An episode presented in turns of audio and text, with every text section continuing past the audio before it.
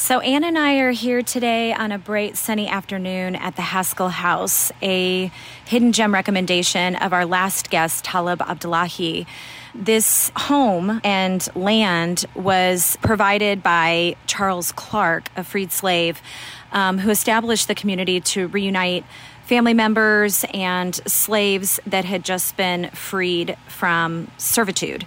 And the home is incredible. It's a Cumberbatch home here on the property. What we didn't know about this community was that the community of Clarksville was started by freed slaves. That shouldn't be shocking to us, but we can't believe that we're just discovering this now, which is why I understand why Talib thought that this was just a beautiful place to visit. Yeah, I agree. You know, I this is on Waterston Street and it's down from a restaurant that I've been to frequently. I've driven on this road I don't know, countless times. And I did not know this house was here. So, standing here, we're standing in the back of the house. We're looking at this beautiful community garden that's thriving. I'm so grateful to know about this. I also want to say that um, I'm looking at this garden, Carrie, and there are some beautiful herbs. I see basil, I see thyme. And do you, rosemary. Do you know what that would pair nicely with? I don't know. Maybe a nice Gouda or a triple cream? Perhaps, or caña de oveja. I don't know. but I think we'll find out more with our next guest, who we're going to be really excited to interview Kendall Antonelli of Antonelli Cheese Shop.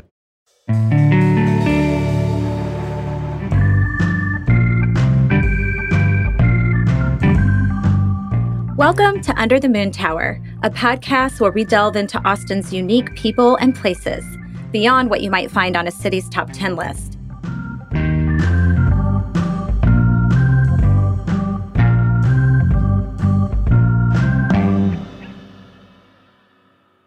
Thank you all for listening to Under the Moon Tower. Today, we have an incredible force of a woman with us. You may have seen her on a recent Capital One commercial. She's a powerful keynote speaker and MC, an entrepreneur as president of Antonelli's Cheese Shop, and a philanthropist fighting for causes she's passionate about, including women's rights, immigration rights, and mental health. But the secret weapon for this individual is her vulnerability. She's quick to put the kibosh on feeling like you have to do it all, as well as on myopic labels. Women are multidimensional, and we don't have to be all things to all people.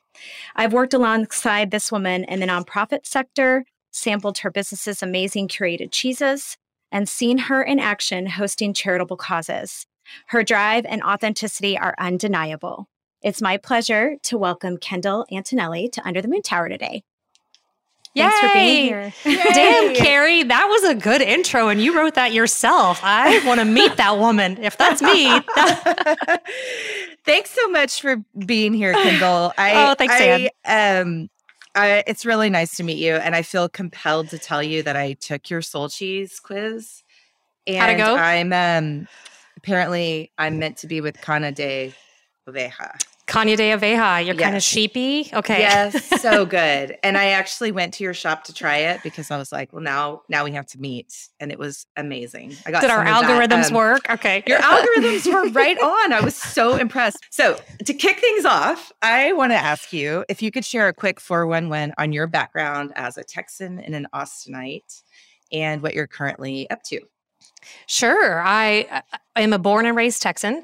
Um, I was born in Houston, Texas, and when my parents got divorced and I was about five years old, I ended up moving with my mom to a small town, actually outside of a small town called Mineral Wells, Texas.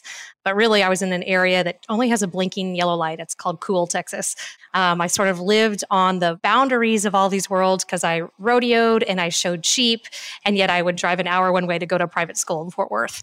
Okay, you asked for quick answers, and now you know I'm a long, wordy, verbose woman. Uh, but that's my, and then I guess um, I when I graduated high school, I went to school in Washington, D.C. Um, I went to Georgetown School, Walsh School of Foreign Service. Loved the education I got. And towards the end of that trajectory, I realized I actually was probably interested in more the non governmental route. So I got involved with a lot of nonprofits, especially nonprofits working in Latin America, and ended up coming back to UT to be close to family. But not too close. Uh, and during college, my dad passed away unexpectedly. My grandmother, who helped raise me, was diagnosed with Alzheimer's and was declining quickly. My mother battled and survived colon cancer. And so it was time to be back closer, but to mm-hmm. still be following my own path. And so brought me to UT for Latin American studies started working at a nonprofit here. Yep. Uh, plug for an amazing nonprofit locally, American Gateways. That's where I ended up working for a while, providing free and low cost immigration services to immigrants, those who want to reunify with their families, immigrant victims of crime. Um, so, American Gateways is a great nonprofit to support. But that helped me stay in Austin. And it was somewhere along that way when I moved back to Texas, my husband, John, who is a, a New Yorker, said, can I go with you? And I was like, yeah, I guess, sure, whatever, let's do it. Um, and it was somewhere along that ride that apparently he was always talking about cheese. And anytime we'd get inebriated at a party, we'd talk about cheese and we're going to do this cheese thing. And then we go on our honeymoon and he turns to me and says, I'm going to do it. I'm going to quit my job and do something in cheese. And I was like, all right, go for it. I love my job. You got this. And then over the course of two years, I was actually feeling some burnout on some pretty tough cases. So more power to those folks at American Gateways who are still doing that that tough mm-hmm. work, much needed work. Well, anyway, we were hosting grilled cheese clubs out of our house.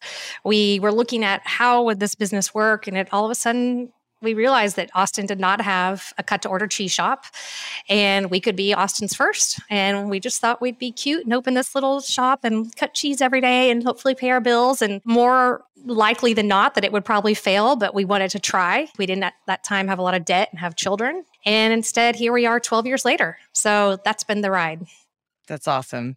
That is awesome. And it's it's really? definitely I know we we're definitely going to poke poke the bear a little bit on the entrepreneurial side and and learn a little bit more about the cheese shop too because I know that it's been growing fast since the pandemic. So I I know you've been going through a lot of changes there. Which brings me actually to a point about kind of pandemic issues, which is mental health and something that you're super passionate about. I know you're an activist for mental health awareness, and I myself have had a major depressive episode back in 2020, and it really rocked my world. I battled mild depressive waves throughout my life, but it was nothing really like the episode I had then. And I was really ashamed and felt isolated. I didn't tell anyone aside from my husband. And I, I understand the stigma that you talk about when you've talked about it publicly. And can you talk about what drew you to to change your experience? You know, what what did you learn from from your depression? Sure. Well, first, I just want to commend you, Carrie, for you sharing that with us. And sorry that you had to go through it, and sorry that it was at such a hard time. In some ways, it was hard because we couldn't access care the way we were used to, and it was hard because demand got really was really high for mm-hmm. um, people. A lot of people going through different types of hard times, but another way was that telehealth became much more available. So in that way, it's not prescriptive and doesn't work for everybody, but for those who seek therapy, at least in some ways, it became more accessible. For me, my own personal journey, I I guess I had episodic issues throughout my youth. Only I didn't ever really realize it at the time. It would just kind of be like, oh, Kendall's going through one of her funks. And I was raised in a household fortunately I, that my mother believed in therapy she had her therapist from her divorce and so whenever kendall's kind of going through a funk we'll just take her back to the therapist and she'll talk through it a little bit and then get through the funk and then keep going so i was really lucky because of that but it, we really never realized that it was a trend and it was a pattern and it, it was happening every once in a while and so it wasn't really until i got into college and as i mentioned those three big life altering things kind of happened wham, wham, wham.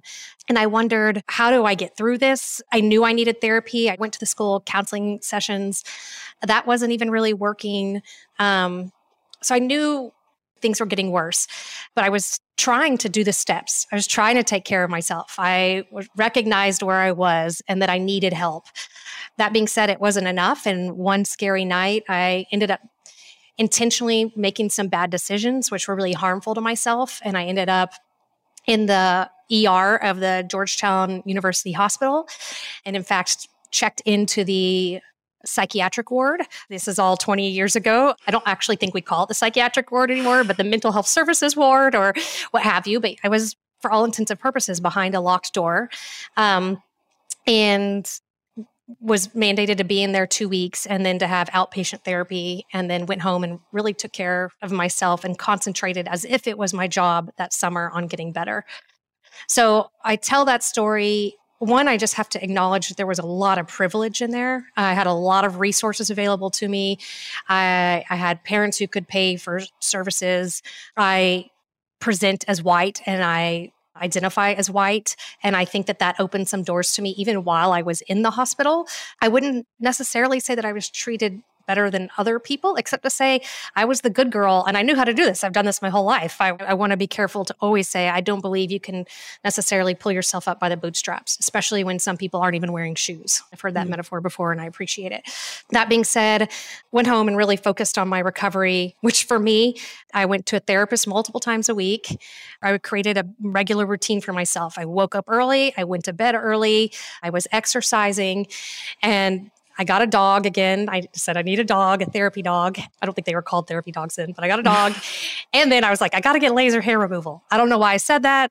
My mom supported me and like, whatever your journey is, let's just do it. So I do not prescribe laser hair removal for other people as part of their mental health journey. It's just that I like made a list and I checked these things off this list. And I was also on some prescribed medication now I know I know some of your listeners are going to hear this and I'm going to start getting letters about how we're an over-medicated society and all these things. I agree. Medication is tough. It doesn't work for everybody. And both a therapist and medication, it's really rare that the first time you try it, it works. But whenever I said, "Oh, have, have you thought about therapy if that's something for you?" And sometimes John and I both hear back, "Well, I tried it once and I didn't like it or I didn't click with the person." That's how we kind of feel about if people want to give therapy a shot is to, to try out a few different people until you find a really good fit. Um, and the same thing it's really unfortunate with medication but it takes a little bit to get to where you feel like this is helping you in the right space. Um, mm-hmm.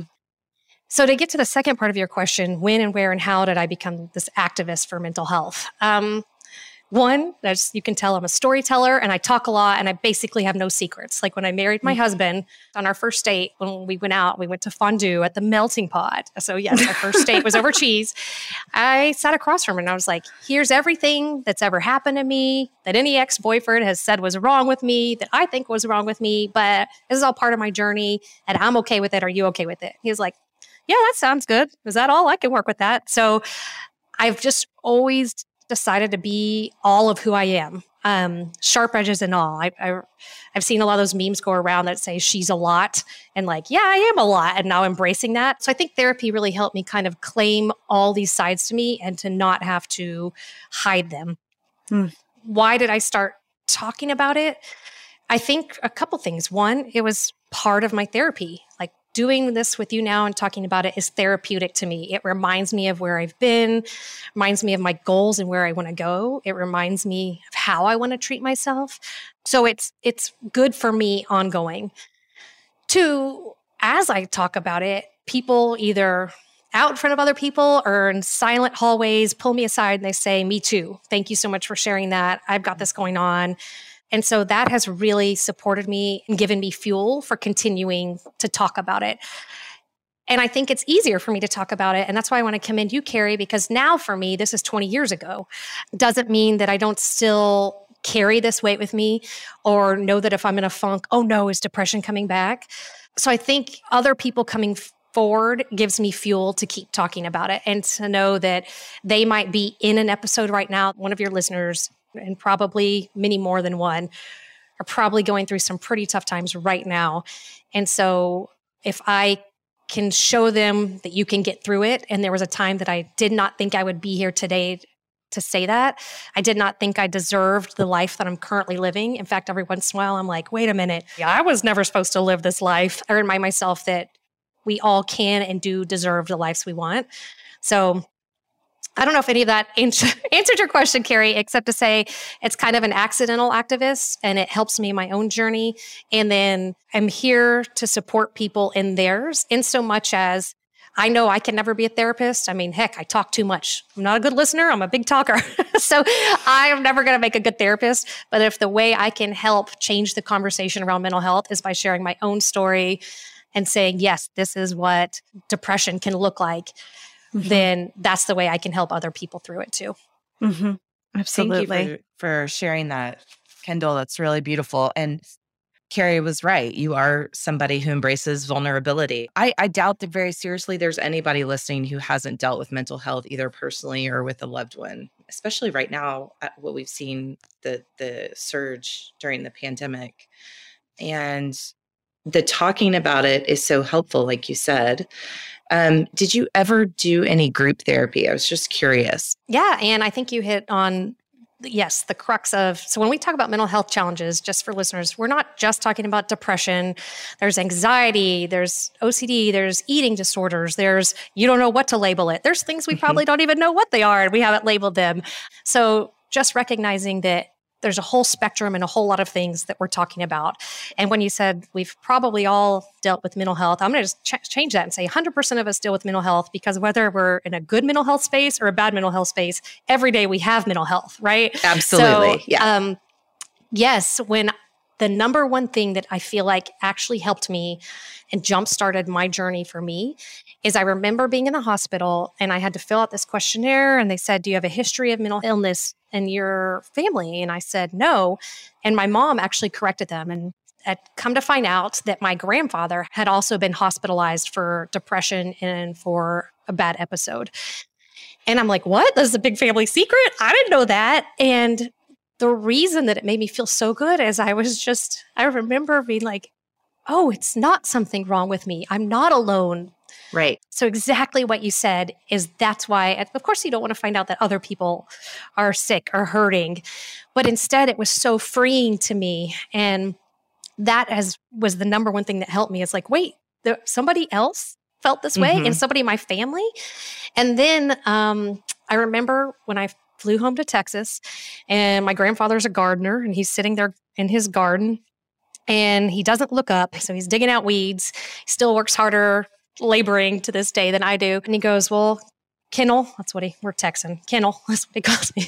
well, well, Kennel, I know it feels like you're in that big, dark, black hole and you can't see the sides and you can't see the top and you're clawing at it and you don't know how to get out, but you can get out. And I've been down in there. And the way he described it was exactly that. And it's what you said. It feels so lonely. And it's just like, because everybody's journey is their own and we can never truly know what's going on in somebody else's head.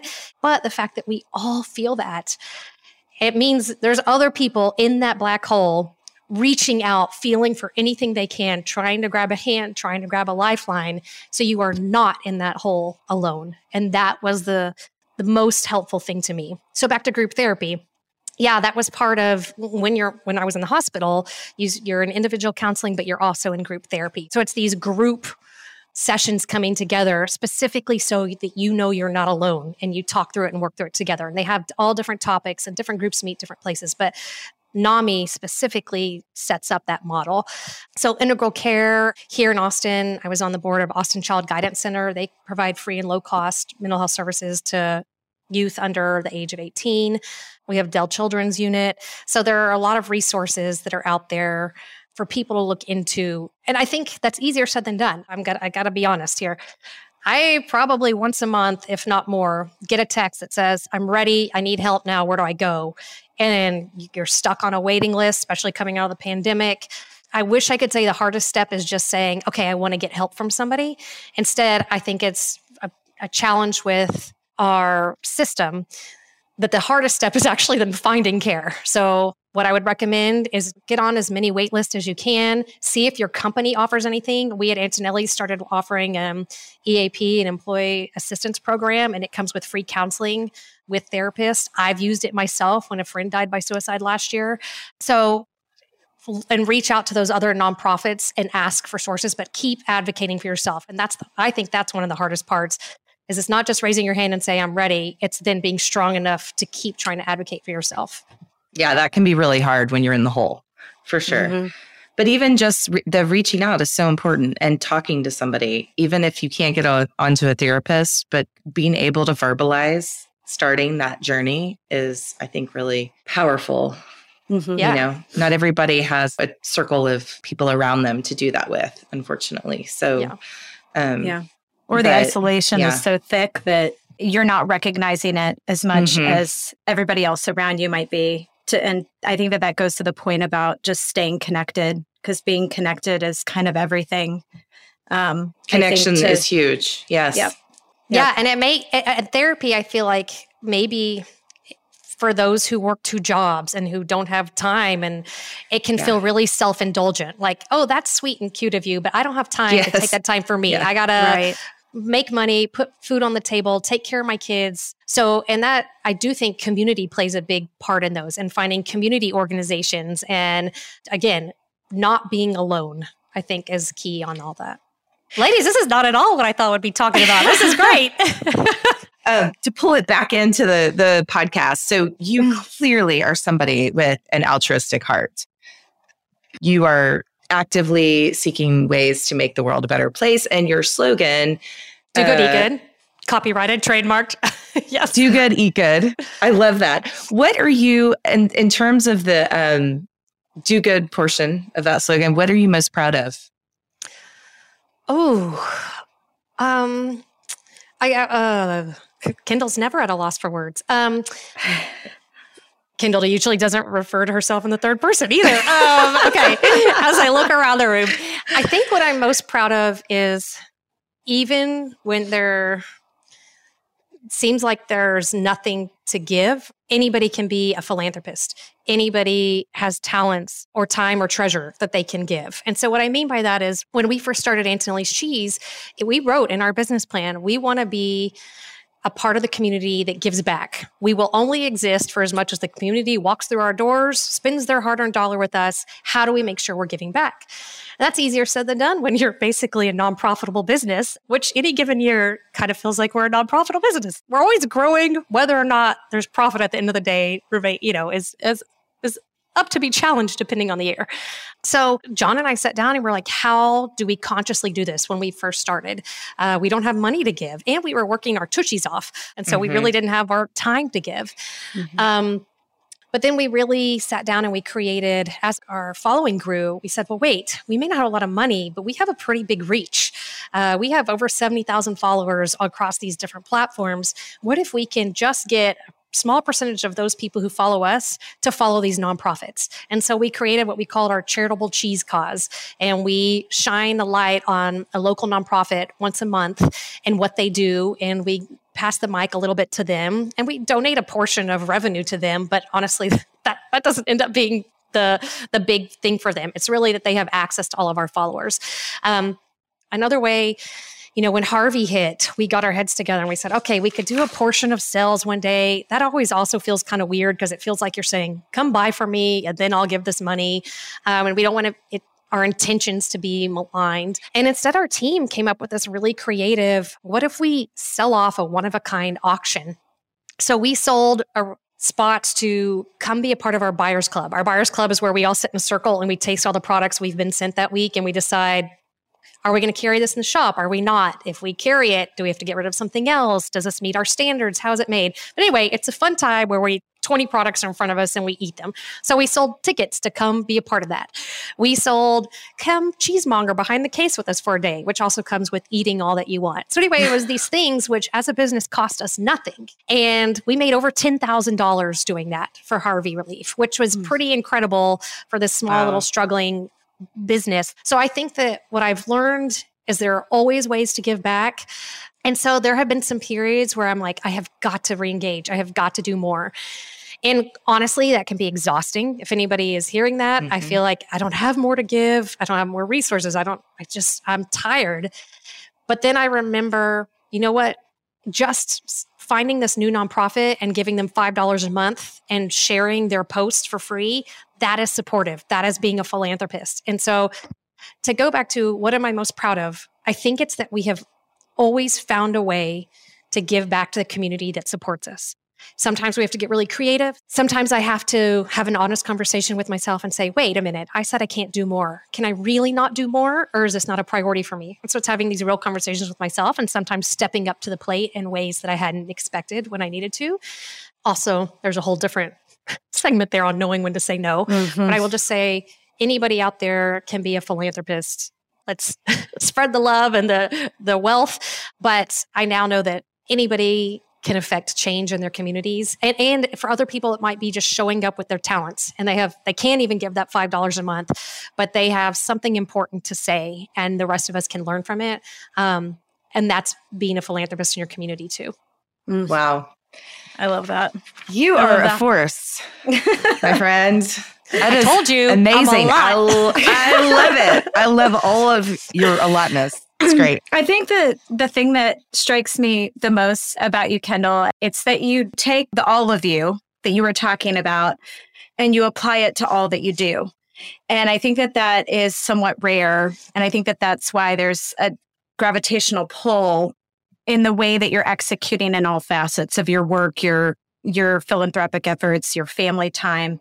I just wanted to to share that. I was going to bridge that actually into veer a little bit into some of the things that we talk about a lot with our guests regarding the city and the growth of the city and how things have have shifted and evolved and how you're seeing that being encompassed. Growth can bring opportunities and it can also bring problems. We all know that, but I think as a local and as a business owner, we would love your perspective on where you see those positives and negatives.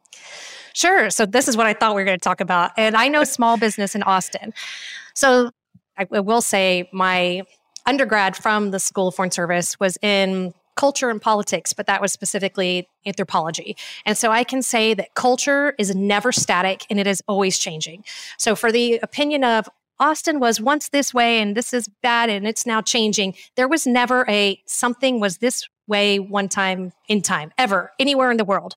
Culture is always changing. It's not that we're all of a sudden losing. We're always becoming something of who we are, who our business is, who our city is. And so I think then to your point, it's how do we not lose some of these things that are important to us?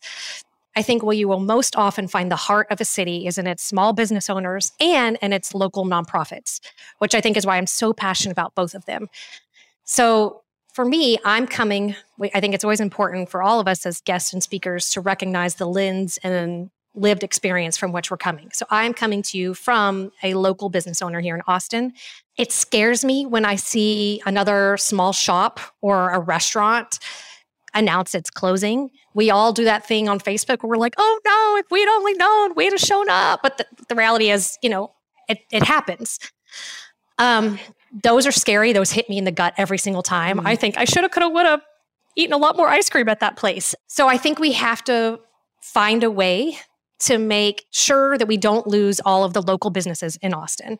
Uh, locally owned, independently owned, small businesses, those aren't all mutually exclusive. There's gray area there. One thing to, to know about, and I will toot their horn, is AIBA, the Austin Independent Business Alliance. They're really working to preserve and support these independent, locally owned businesses. That doesn't mean I think bigger tech companies moving in is a bad thing. In fact, I think it's an opportunity. With more money in the city means, hey, I'm going to come knock on your door. And I think you also have the responsibility to make where you're working better. And so I think there's some great opportunity there. Do I hope that we can set up some lanes? And I don't know what that looks like, but where out of every new building that's made on South Congress, that a certain percentage is only leased out and maybe rent controlled for a locally owned business. Yeah, Mhm. I think that would be helpful because we cannot compete. Um, I can't wrestle with Applebee's, if you will. if Applebee's wants to open a cheese shop across the nation, I don't know why I'm picking on Applebee's. Applebee's are fine. I don't know anything about Applebee's. I'm just saying, Mhm. SoCo, it does scare me. On one hand, it's fun to walk down SoCo. And on the other hand, the last time I did South Congress, I was like, oh my gosh, there are so many chains here. Mhm. So, how do we keep SoCo funky and fun and keep Austin weird? And to me, that's not going backward, it's going forward. There's always new entrepreneurs, new opportunities. So, while it's sad when some of us close up, and my time will come, Antonelli's Cheese Shop, that time will come someday. That is the nature of business. We have a life cycle. And when one business closes, another one opens. My hope and goal for Austin is that we can make sure to support smaller businesses or, or independently or locally owned businesses being some of the ones who continue to open. And so looking creatively at ways to do that.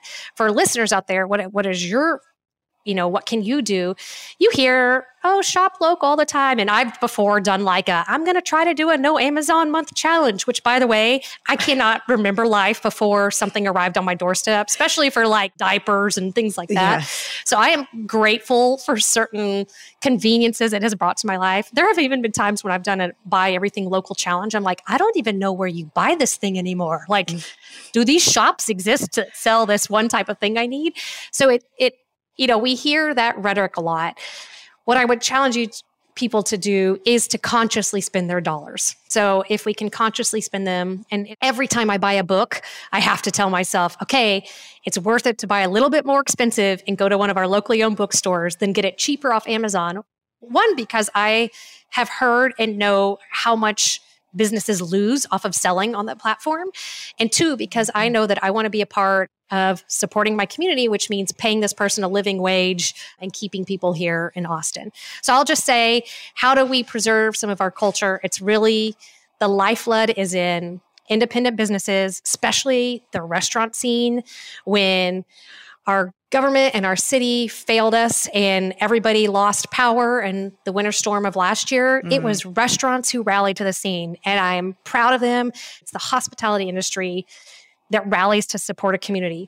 When you go to somebody for your kids' bake sale or kids' school fundraiser or to put that little banner on their football field or whatever, it is not the big companies who are putting their paying to sponsor and put their flags there. It is the locally owned often restaurants who live on the hardest margins, who are the hardest hit during this pandemic, who really have a broken system of not paying our, our people fairly as it is. They're the ones who need our support. So, yes, that matters. Okay, soapbox. Sorry, step off of that one. Another one to mention is just looking to your mm-hmm. local nonprofits. Um, they arise to meet a need and a challenge in the community. I specifically always love looking at a, a local nonprofit called I Live Here, I Give Here, because you can search their site for all the other nonprofits. So it's a great way supporting both those businesses, but also locally operated nonprofits is a great way to preserve some culture and what makes that area unique, even if those are changing and turning over. But when my business dies, I hope that that space will be a new business for another locally owned Keep Austin Weird business really good advice. I Live Here, I Give Here platform is awesome too for anybody that wants to get involved, especially for the newcomers out there who just moved to Austin. Yeah, totally agree. Okay, so I'm ready to like vote you in for president. so, so Kendall, what are your kids like? I saw your core principles. Can they recite them? And then also, uh, do they have like the most refined cheese palate ever? Like, can they like taste cheese, blind taste them, and go, that is Spain That's cow's milk it. from Oregon. Yeah, like, I'm curious how I this translates like, into your family life. You know, if you okay, honest, because we got to be honest with yeah, each other. Peel back you, the curtain. If you sit them down right now and say, "What are your core values?" They're going to be like, "What?" They're going to have no idea. But yeah. there was a time at the beginning of the pandemic when we were John and I were teaching a virtual cheese tasting class, which we still offer today, and we were teaching one every single night, and they would sit in the other room and for an hour every night, they would hear us go through it. And at that time, I bet you they could have recited it verbatim. Both of them love cheese. They love little bloomy rinded goat's milk cheeses and they love stinky washed rind cheeses. But I just got to put out there before everybody thinks I have bougie kids that my kids like good cheese. My daughter also came home from a friend's play date and she's like, Mom, there's this cheese. We got to get in the shop. It's this little ball that's covered in red wax. And uh, so it was baby Swiss Babybel. Babybel. and guess what? John and I like it too. So while our goal at our cheese shop is to represent smaller artisanal producers who don't rep- necessarily have representation at big box stores, that's our mission and our purpose. We eat all the cheeses. We are not cheese snobs. I ha- literally have a hunk of Velveeta in my closet right now. I just don't call it cheese anymore. Just, you know, but um, so, and they like sushi just as much as they like a hot dog. So yeah. It is fun yeah. though. I, I we have always encouraged them to be adventurous eaters, and that I think is helpful because I think food is a love language and it is a unifying factor. And my goal is that if and whenever my kids go anywhere, when they are welcome at somebody's table, that they will eat whatever they are served and they will eat it gratefully. And so that is part of my goal is that they will be adventurous eaters and grateful for the the love that went into making whatever was put in front of them. Well, we um, were getting close to the end, and I thought we'd wrap up the way we do with all of our guests, which is to go through a lightning round of questions about your favorite local experiences. So, uh, are you ready? I'm ready. Okay, but right. I'm really bad at giving one word answers, but I'm going to try. Okay, I got okay. it. Okay. Obviously, we know family's priority for you. Where's your favorite local family excursion? We got into a regular routine at Walnut Creek, so I'm going to give a shout out to hiking Walnut Creek. I also I'm super loving the new Waterloo Park by Waterloo Greenway downtown, mm. and they're mm-hmm. hosting pop up movies. We we did their pop up picnic. There's concerts there, and then the other one I just wanted to give a shout out to is Honeysuckle Ranch at Bee Tree Farm. They're in Manor. Jenna Kelly Landis just built this new barn there, but she does events like come on a date walk with the goats and do things like that. And so I have one of my key factors is being in nature when I need it. So um, those are my kind Same, of favorite yeah. things to do and outdoor experiences with the kids.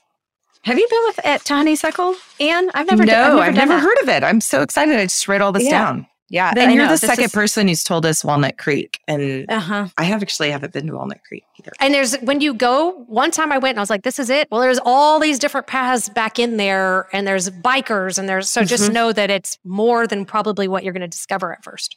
No, it's so wow. much fun. I we haven't been back there in a while. We went during the pandemic and it's awesome. They've got great trails. Favorite restaurant? Oh my God, you did not tell me you're going to ask that. Okay, that's like asking a favorite cheese. I can't I tell you. Okay. I know, I know. Um, and I figured um, you wouldn't have one answer, but. Okay, I haven't gotten to go back recently, so I'm going to sound like a fake, but I went right when it opened and I loved it. Everything, I loved Canje. So Chef Tavel, Bristol, every, like every dish, and even from Kevin Fink and the Emmer and Rye group, it's always the dishes I wouldn't think to order, like their something broth that like blows my mind. And so go try everything from that group. I also always love Lenoir. I love their outdoor mm-hmm. patio and Me I just too. feel good being there. So those are two like Canje, Lenoir, Emmer and Rye. Um, I love some messy Tex Mex for the record. Uh, so, meaning not your A list places. So, I'm not going to name them. I just like some dirty Tex Mex. Um, well, the, actually, the the Tex-Mex brings us to the the next lightning round question, which is your favorite breakfast taco. We're two blocks away from Taco Deli. It's like one of the only breakfast tacos that I can mm. eat and not feel sick after. Like for some reason, I feel like I'm healthy afterwards, which I know is ridiculous, but I'm like, ooh, I'm on a diet. I ate, just ate Taco Deli. So I love tricking myself into that. And then I also really love Amaya's breakfast tacos, which when I was at American hmm. Gateways, we used to always get Amaya's uh, along I 35. But uh-huh. they're just like all nasty and delicious, like cheesy. Mm. Mm, that sounds delicious. Common Which taco cheese. do you get at Taco Deli? Uh, we get the Otto, add oh, yeah. eggs. So it's mm. beans, avocado, bacon, and I add egg to it. That's a good choice. Mm. Best hidden gem. Ooh, best hidden gem. It's in Dripping Springs, but Abby Jane Bakehouse. She's awesome by Abby Love. And that's on Fitzhugh. And right along there is also Rae Wilson's Wine for the People. So it's supporting two women owned companies, our local terroir, Taste of Texas, and local food and winemakers. So I love them as like a best kept secret that shouldn't be kept secret. Mm-mm. So go support them. And the last is advice for newcomers. Welcome. I'm just going to say welcome. I am of the mindset, the more the merrier. We have some major infrastructure problems to solve, but that has been the case for the last however many years I've ever known about Austin. I believe there's always more room at the table. I believe that we can stretch a dish as far as it needs to go. And I believe that probably every person who moves here, every single person, you know, they make that joke. I know, I'm sorry, I'm one of the problems. Why should anybody ever have to move to a new place with a new beginning and apologize for it? So, new people moving here means new opportunities. Let's yeah. show some Texas hospitality and not Absolutely. become. I mean, the worst yes. case is we become Austin snobs. I don't, who wants that? I don't want ever, right. ever be snobs. Nobody wants that. Yeah. Right. So, welcome. Yeah. Love it and support local. And support local. Yeah totally. Kendall thank you so much for being with us today taking the time. You are a breath of fresh air. It was really great to hear what's going on inside your head. You can bring your allotness to our podcast anytime. Oh thanks ladies And for our listeners, if you want to sample cheeses or book Antonelli's for your next board meeting, go to antonellischeese.com. And Kendall, you're available to host or speak at various events as well. And find out information from your website, right? Yeah. And I would say Yeah. if people haven't been into the shop, go in and go hungry. You can't sit anywhere, but our whole goal is that for free, you get to taste anything you want in the case. And then, yeah, we ship cheese boxes. We do corporate events and tastings. You can book our cheese house for events or we'll come to you. And John and I are still doing a lot of virtual events and we'll ship the cheese. And yeah, I'll come talk to any group. Uh, and it doesn't have to have any cheese if you don't want it. So I'm always open to talk about entrepreneurship, life and work balance, mental health. And in fact, it's always some sort of big pot of all of that because I can't separate out one part of me from the other. Well, You've you're been a so- compelling speaker for sure. So Mhm. thank you. Mhm. Yeah. You've been really y'all. gracious with your time, Kendall. Thank you so much for doing this today and being with us. And Thank you. Good luck editing. thank you. Thank you so much. All right. All right, Kendall. Thanks. We'll talk to you soon.